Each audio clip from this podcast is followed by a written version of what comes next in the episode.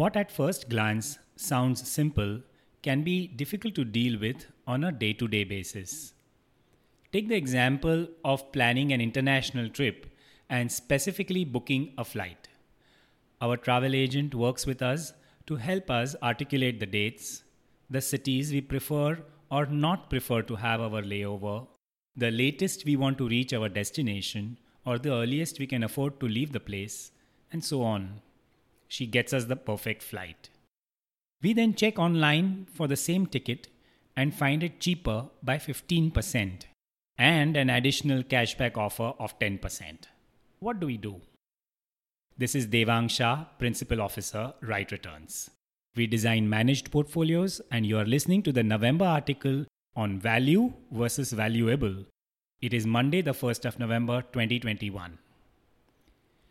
The online portal for booking the flight is willing to deliver value to us. But what our agent did was really valuable, wasn't it?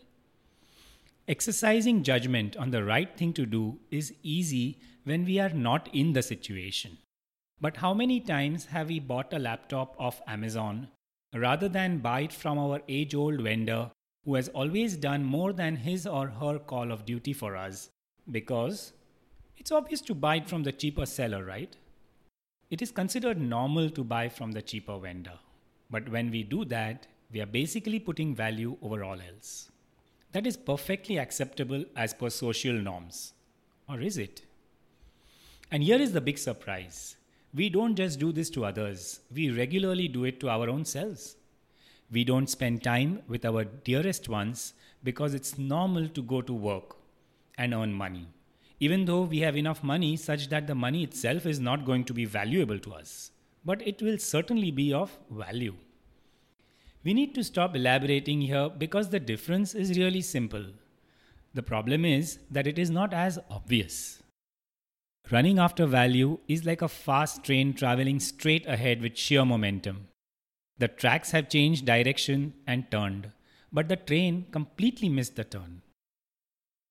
After decades of economic progress that have served us well in many ways, it is now taking us away from what is valuable and replacing it with what has value. What was once freely available is now only available in oxygen bars, Bisleri bottles, stand-up comedy shows, and expensive apartments with breathtaking views. We have forgotten how little it costs us to sit on the edge of a valley and have a far more beautiful view.